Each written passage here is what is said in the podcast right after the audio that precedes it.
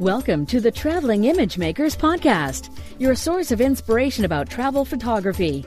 Now sit back, relax, and enjoy the ride as we bring you on a tour around the world with our guests.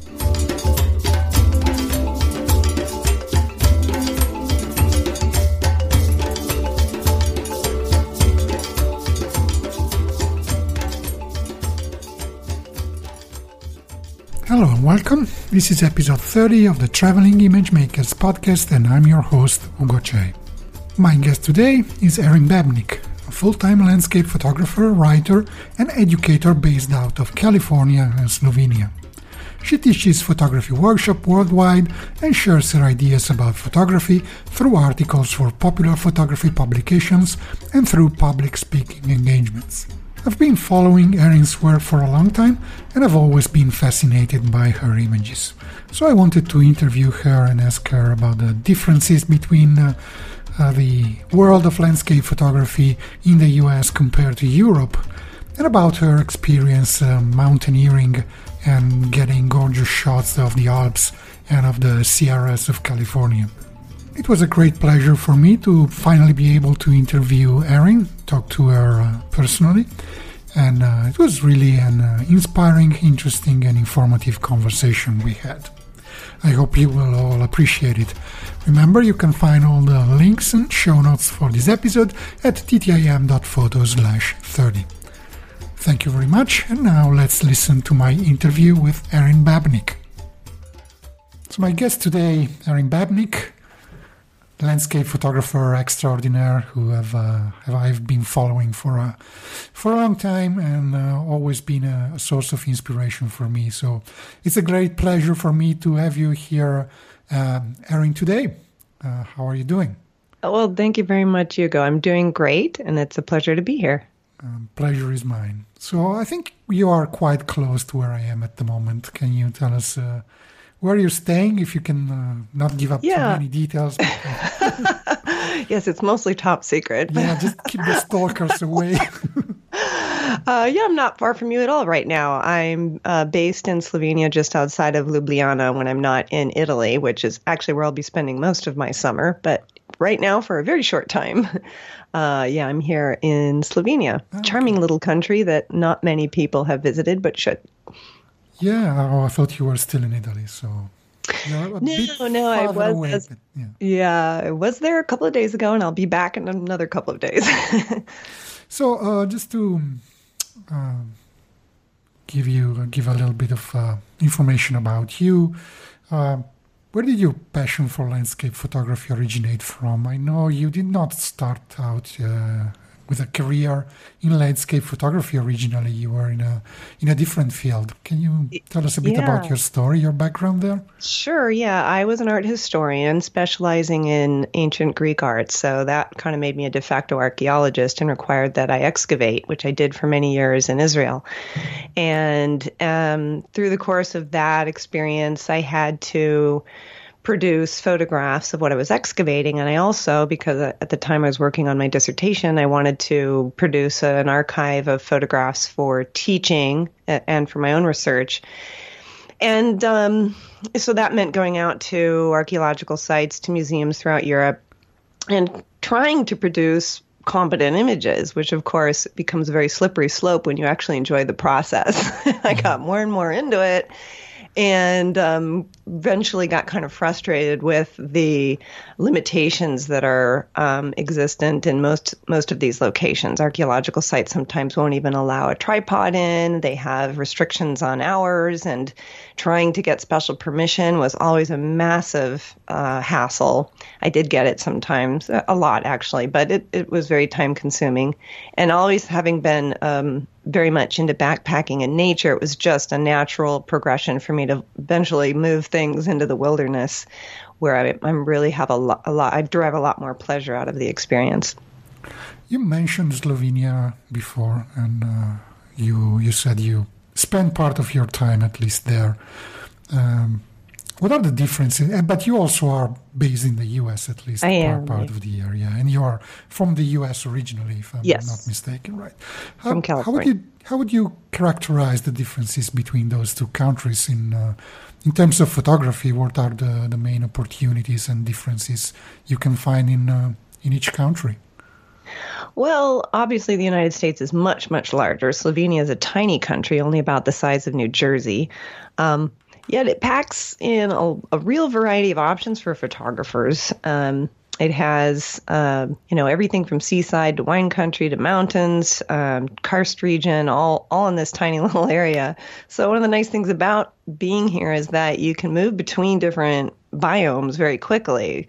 You can shoot a sunrise in the mountains and a sunset at the seaside all on the same day. And there aren't too many places in the U.S. where you can do something like that. Um, but the U.S. just has that uh, massive amount of variety going for it, which makes me um, want to spend a lot of time there too. So there's uh, there is sea in Slovenia. I think it's just a little slice of uh, of it Yeah, facing the it's like the Adriatic little- coast. A little mini variety pack. That's good. You can have it all. Um, what, what advice would you give to, to somebody wanting to travel to Slovenia? What are the, the, the better locations for photography if you can uh, maybe sure, peel yeah. some, some of it? Some, Yeah, ironically, I actually don't do a whole lot of photography in Slovenia myself anymore, but that's only because I did it for so long. Um, and I would say that people who are really interested in cultural photography, travel photography, will find an, an absolute abundance of uh, wonderful locations here. Uh, very well sited churches and castles that can be isolated against beautiful backgrounds, such as mountains or rolling hills. Um, that's what Slovenia has to offer in an absolute abundance. Very charming scenes like that. Uh, there are also some great um, areas in the Julian Alps for people who are more interested in nature and wilderness locations. Um, they do require a lot more hiking, and those areas are the sorts that are probably less um, easy to discover without putting in a whole lot of research or else hiring a guide or something, but they are there. So I would say that um, if someone wanted to spend more time photographing Slovenia, a great thing for them to do would be uh, to go to the Slovenia.info website and look through the incredible amount of information there on all of these sorts of options. Um, they have lots of pictures, maps, um, accommodation information, all of that. It's a really well put together site. And back in the day when I first started looking for places to go here, um, I used that site and it has just grown since. So I find it very helpful. okay, great. Is there a thriving landscape uh, photography community in Slovenia like there is in the US? Well, I would say in, in Europe as a whole, the landscape photography scene is fairly young. So I would say not really nearly as thriving as it is in the US. The the older traditions here are those of probably street photography, portraiture. Um, that's where you know Europe really has its roots as far as photography goes. But there are some absolutely incredibly talented landscape photographers emerging now in Europe, and some of them are are right here in Slovenia. So it's exciting to see that development, which really has just taken off, probably in like the last five years that that I've noticed. And I've been here now, back and forth between Slovenia and California for I think 11 years now. Mm-hmm. But it's really been about the last half of that time that I've seen this really take off. So it's still possible to find some unspoiled locations that haven't been photographed to death. Oh, yes. Oh, absolutely. I mean, in all of Europe, that is true because, yeah, because the tradition is still fairly young here. But you are um, about to cross the border again and come back to Italy and to specifically to the Dolomites region uh, Yes. to lead a couple of workshops there. Um, why this particular region? What what does it have to offer to photographers? Um, yeah, I'm actually leading three workshops there uh, this this summer, uh, ranging in length from six to ten days. That that region, the Dolomites, has been my pet project for about six years now. I first started exploring it back before there were even many photos that I could find online, before the days of 500px or most uh, sharing sites, really. And I had just seen a couple of photos um, that gave me a sense that there were op- opportunities for getting up out of the valleys and into the higher elevations um, where I could get at get pretty close to a huge variety of really interesting craggy peaks. I didn't know this for a fact because I couldn't really find photos to back up my theory. So I bought a whole bunch of topographical maps and um, really studied what might be possible there and then made many, many, many trips over many years, sometimes five or six trips uh, per year um, exploring. And uh, turns out it is an incredibly photogenic region. It's not just an area of, of uh, cultural value, which it is down in the va- uh, valleys, but if you get up into the heights of the mountains, what's so great about it is you have these very prominent photogenic peaks everywhere and you can you can walk all the way around them get really close to them so you have peaks that are I think, as interesting as some of those, uh, perhaps um, that are most famous in Patagonia, for example. And yet, you don't have to go to the same vantage point all the time to shoot them. You literally can just walk all the way around them, you know. Mm-hmm. So they're very accessible, and they tend to have wonderful atmosphere more often than not. Uh, it's very, very photogenic for that reason. Lots of little summer storms coming through, and in the winter, the light is great, and it's very rare to have um, cloudless skies there. So you can pretty much count on the Dolomites to deliver both in terms of um, natural beauty and also the conditions. Yeah, so that's why I keep that, going back. Yeah, sorry. What, what, was that movie that they with uh, Stallone with Cliffhanger?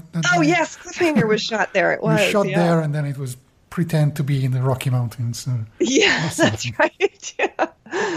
And it's a it's a relatively compact area. I mean, you, you can get so much uh, variety and those uh, great peaks uh, yeah, in, a, in, a, in, a, relatively compact area. That's a, that's a great advantage, I think. Yeah, you can really move around. Yeah.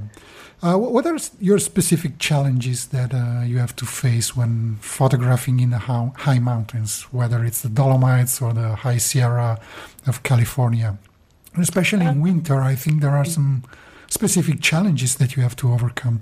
Yes, I do a lot of winter photography. Um, the, my number one fear in life is is um, succumbing to an avalanche, uh-huh. and uh, so that's something that is really um, a priority for me whenever I'm out in the mountains in winter. Is being very aware of avalanche conditions and and the specific um, routes that I'm taking that might put me in harm's way. Also, terrain traps are are a challenge in winter too, especially um, this time of year and a little bit earlier when the, the snow becomes very unstable at higher elevations. You can um, get into areas where the rocks are absorbing warmth from the sun and creating big holes underneath the snow that you can't see. And it's possible if you come walking along that you can drop down into one of them, which I did about five years ago mm-hmm. and broke my ankle. Learned that one the hard way. Mm-hmm. So I would say that you know it's basically an issue of being able to um, have really good backcountry travel knowledge, and also it helps to have wilderness medical knowledge, which I do. I'm certified as a wilderness first responder um, because I now take groups up into the mountains. Uh, so, um, yeah, yeah, go ahead. Uh, and, and, also just you know conditions, weather, lightning is, is a particular mm-hmm. challenge. Um, you know, you just need to be mindful of those sorts of things, and other otherwise it's all good. Yeah, these days we are having a bit of unstable weather here in northern Italy with uh, lots of thunderstorms. So I guess you have to be extra careful up mm-hmm. in the mm-hmm. mountains. Sorry to interrupt the regular programming, but I've got an announcement to make. My photography tours company, Mediterranean Photo Tours, just announced that we are partnering with travel and portrait photographer Robin Young who was a guest on a previous edition of this uh, podcast, to co lead a photography workshop in Venice for the Carnival. From February 15 to 20, 2017, we will be leading a select group of people to Venice to photograph some of the best uh, masked models uh, that the Carnival has to offer in uh, some very exclusive settings. If you want to know more about this event, head over to bit.ly slash magicvenice that's bit.ly slash magicvenice, where you will find all the information about uh, the, the workshop. Here's hoping I can personally welcome you to Venice next year. And now let's go back to our regular programming.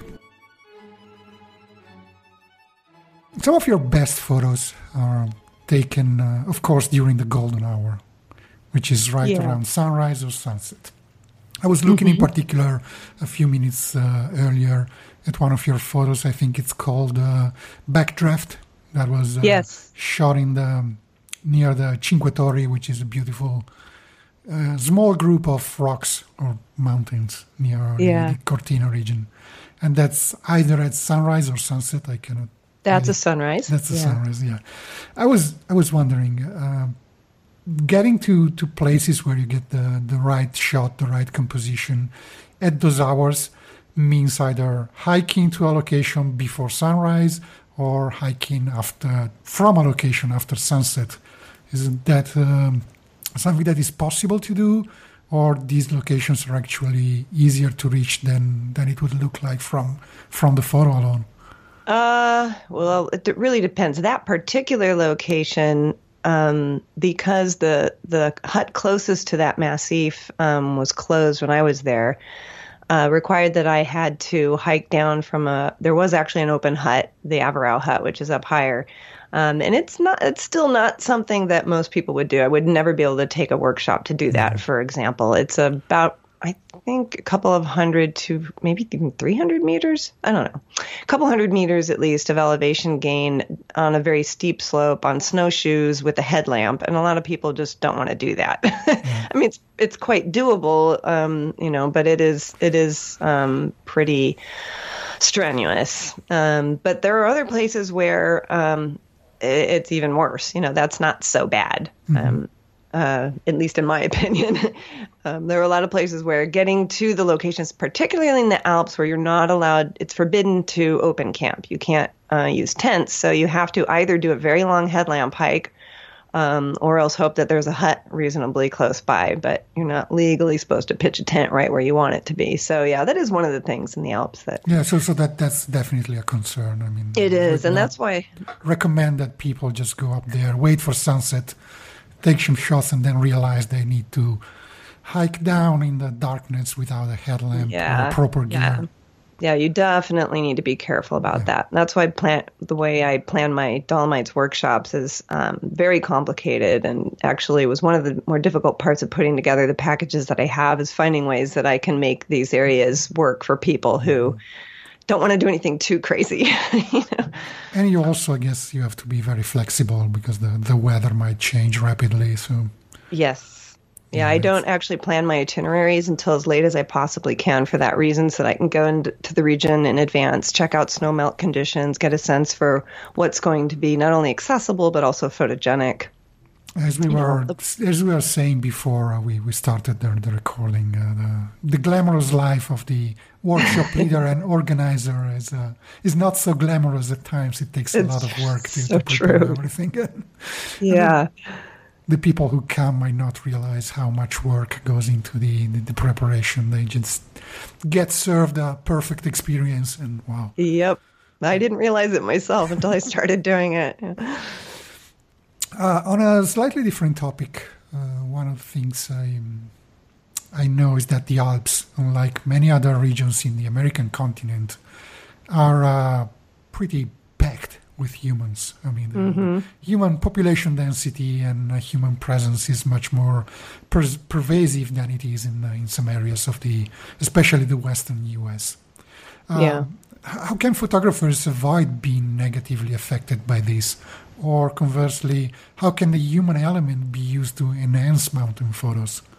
Yeah, that's an important issue in the Alps, especially. Um, even at the higher elevations, human interventions are pretty much ubiquitous because of the First World War. So you have um, foxholes, you have bunkers, you have monuments dotting the landscape. It is possible to work around them. Um, but sometimes, you know, you just want to work with them. Some of them are, are actually kind of uh, charming in a way or, or spooky, or, and they can lend something to, to a photograph. When I first started getting into landscape photography, I was actually really drawn to these. I had a thing for bunkers and I went actually seeking them out after I was kind of over the, the phase where I was shooting churches and castles and I moved higher and higher. I got into these other kinds of elements. But uh, anymore, um, I do tend to avoid them. If I have a human element, I tend to prefer for it to actually be a human, and I don't usually even do that very often.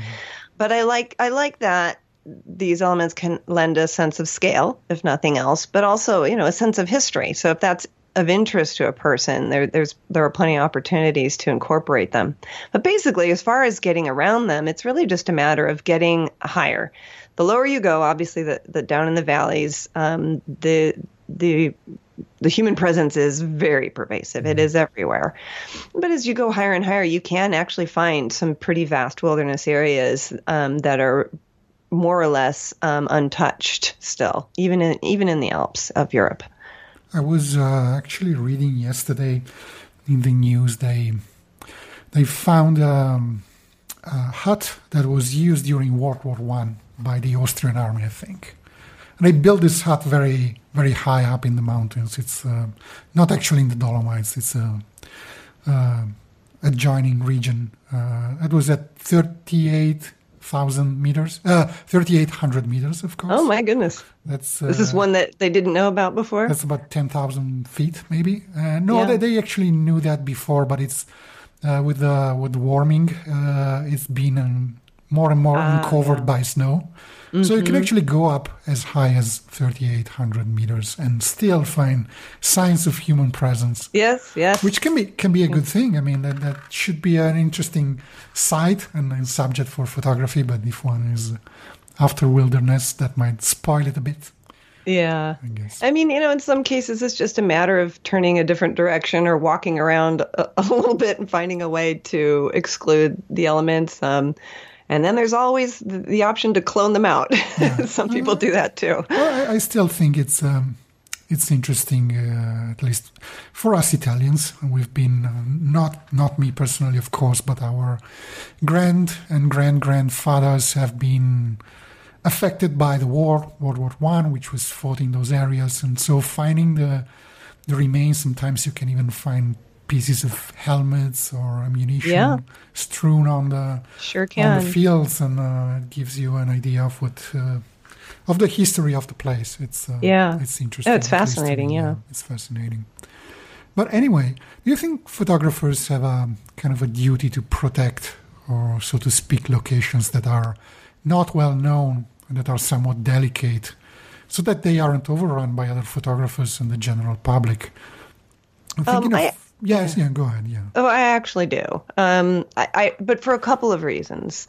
I find I drive so much pleasure from exploring on my own and finding places that I feel as though if I just hand coordinates to someone, I'm robbing them of that experience. And it's not the same as when in a workshop I bring people myself to these places. I feel as though then they get to share something of what I went through in discovering the place because they're they're with me and I can explain it to them, show them how I got there and you know, that I think is a more rich experience and it enables them to get into the right frame of mind with it um, in a way that you don't if you just give people coordinates, say, go here. Um, and also, there is that issue of exposing fragile locations to um, too much. Um, too much uh, visitation and those sorts of places I wouldn't even bring a workshop, let alone give people coordinates or anything like that. So yeah, I do feel strongly about that. Yeah. Speaking of uh, something completely different, that would be gear, equipment. What do you have in your bag, and uh, how do you balance the need to carry uh, exactly what is needed with the necessity to climb to higher places and so on? What's the what's your packing um, list, yeah. so to say? It's worse in winter when I need to carry crampons and an ice axe. I have the lightest ones possible for that reason because as a female, I have a small frame and carrying a lot of weight is that much more percentage of my, my body weight. So I have to be really mindful of how much I put on my back. Um, but fortunately, in the Alps at any rate, um, I can typically stay, well, I have to stay in either a hut or if I'm down in the valleys, you know, in a hotel or something. So I'm not carrying as much as I do when I'm in the mountains of the United States where I have a big trekking backpack and I've got everything with me, including, you know, the tent and the sleeping bag and all of that. Um, so I, I try to keep it um, keep it as simple as possible. I don't bring a whole lot of clothing and toiletries. I just bring my essentials. I only bring two lenses. Um, and I do have a full size tripod, but it's a good one. Uh, that's only five pounds uh, total, including the ball head. So I found ways to keep the weight manageable and the bulk down so that I can do what I need to do.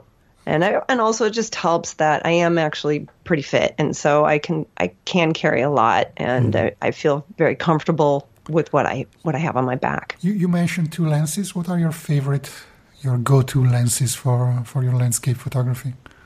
I use a 16 to 35 millimeter f 2.8 lens and a 70 to 200 f4, and then I have that gap in the middle there that I just deal with. yeah. and sometimes it's a problem, but usually it's not. Yeah. Um, if I have to um, stitch together something, um, you know, panorama style to get a, a, a, different focal length, so be it. Or if I have to crop, you know, yeah, you can I do what I have to do. yeah. Sometimes, not always. I mean, in the mountains, it might not yeah. be possible to just zoom with your feet. You have a yes. ravine in front of you, or a or a river, so you might have to to crop or stitch. Yeah. That works. I mean, nowadays we have so many opportunities that our predecessors they, they couldn't have. And uh, yep. let's use technology for what it's good at. Yeah. And in terms of bodies, what do you carry? Uh, I'm still with one that I've had for I guess four years or more now. It's the Canon 5D Mark III. Mm-hmm. I although I usually just carry those two lenses with me, I have a huge um, suite of them that I switch out sometimes. I have a made massive investment in Canon lenses, so I've stayed with them for a long time. Um, lately, I've been considering other options um, and opportunities, and we'll see what comes out of those, if, if anything, whether or not I stick with Canon. You might get one of uh, what's the new body with 50 megapixels that will allow you to, to crop even more. Yeah. I've, I've considered it. Um, you know, there are other things um, that in, probably interest me more than that, namely the, the image quality, mm-hmm. being the dynamic range. Um, which would be nice um, to have more of. so I'm waiting to see what the ne- next uh, version of the camera that I have, the, the Mark IV, might bring. You haven't considered large or medium format, uh, or especially film. I mean, have this. Many people have this image in their, mm-hmm. in their yeah, mind of a romantic I... Ansel Adams-like type of photographer, which carries along a view camera on top of the Yosemite peaks. So, well, I have used medium format film. Uh, it's been a very long time, but um, uh, given my my sort of you know habits of being up in the mountains, uh, a much larger, bulkier camera it doesn't have a whole lot of appeal to me, but the image quality sure does. And I think if uh, if one of those were to drop in my lap, I'd probably probably take it up there and not? play with it. But yeah, yeah, of course prices are not that uh, still not, not that not as approachable as, no as a DSLR or mirrorless system. Yeah. Um, you do not classify yourself as a as a travel photographer, but just as a more as a landscape wilderness photographer. But you have traveled quite a bit. I think you've been to some foreign countries and so on. If you were to, to go back to one of those tomorrow, which one would you pick and why? Um, yeah, I've been to a lot of countries, and the one that really comes to mind the most um, for revisit might be Petra, of all places. Mm-hmm. Even though I no longer focus on archaeological photography, the one time I was there, um, I only had a point and shoot camera with me, and I was really very impressed with um, with with Jordan, with especially with Petra. I did a lot of hiking there. Got around to some of the fur, farther reaches of the area, and I I think I would really enjoy revisiting that, kind of going back to my roots and doing a little bit of that type of photography someday yeah. again. Petra and is, is really amazing. I've been there there once yeah. myself. Have you been to to Wadi Rum? Which is no, pretty close. I haven't. Yeah, then, then, you should definitely go. It would fit right into your uh, your kind of photography. It's uh, it's a fantastic area and very yeah, unique landscape great. if you've seen yeah. it, you know, if you know what I mean. And instead of conversely, um, countries that you have not been to that you would like to visit soon? Uh, yeah, I would say at the top of my list would be Pakistan. Um, I very for a very long time now I've wanted to go photograph um, the peaks of northern Pakistan and may be able to do that next summer. I actually was trying to plan something this summer. I was invited to be uh, a foreign delegate to the Mountain Film Festival in Lahore, uh, which uh, subsequently got postponed. Um, but that got me talking with someone in the country there who knows the mountain region well, and we started to put together an idea for a trip. Uh, didn't pan out this summer, but I'm I'm hoping to get there next summer if all goes well. Mm-hmm. Is it hot in summer?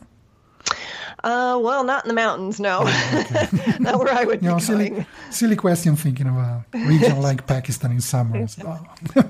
but in the mountains, it's uh, the, the, pretty high mountains. They're up there, yeah. yeah.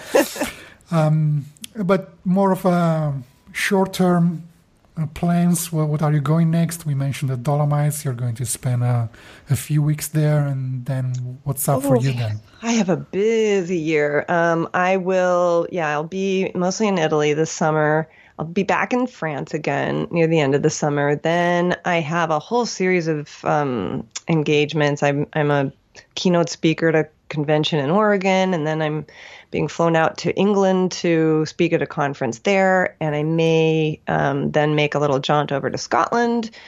Um, I have an event in um, the Southwest um, in late autumn, and I know I'm leaving some things out, but just uh, oh yeah, I'll be in New York um, mm-hmm. in October. I'm just I'm all over the place. It's uh, th- this year is is extremely busy for me. Yeah, so, so for people who want to follow your uh, trips and, uh, and other shenanigans, where can they find more about you? How can they keep in touch and see what uh, you're doing? Yeah, definitely my, my own website, erinbabnik.com. Uh, that's where uh, I really have pretty much everything about me, including links to my social media channels of those, I'm most active on Facebook. I do post to others, but infrequently and not most of my portfolio, just bits and pieces here and there. But I'm pretty pretty active on Facebook. So between my website and that, um, people should be able to stay in touch with me. And you are leading workshops uh, in the Dolomites and in California again, is that right? Uh, yeah, I've got um, uh, these three in the Dolomites. I have uh, two coming up in the Eastern Sierra. I have one planned in the Redwoods, and um, some others that I haven't announced yet. But those will include the the uh, French Alps mm-hmm. and also uh, Washington State. And I would suggest that people who might be interested in uh, in coming to one of your tours, they they should book early. I was looking at your calendar; it looks like uh, the yeah, close ones are pretty much sold out. So yeah. people have to think for next year. Yes. Uh, I'm sure it would be great, and maybe we'll our paths will cross on the mountains around. I here. hope so. Hope so. So it was great to to have you here. Anything else you would like to say or mention before we wrap it up? I would just like to thank you for having me. It was a real pleasure. It's, uh, it's uh, the pleasure was mine. It's uh, it was a great conversation. So, all the best for your next uh, adventures. Okay, thanks so much, Hugo. Take care. Bye. Bye.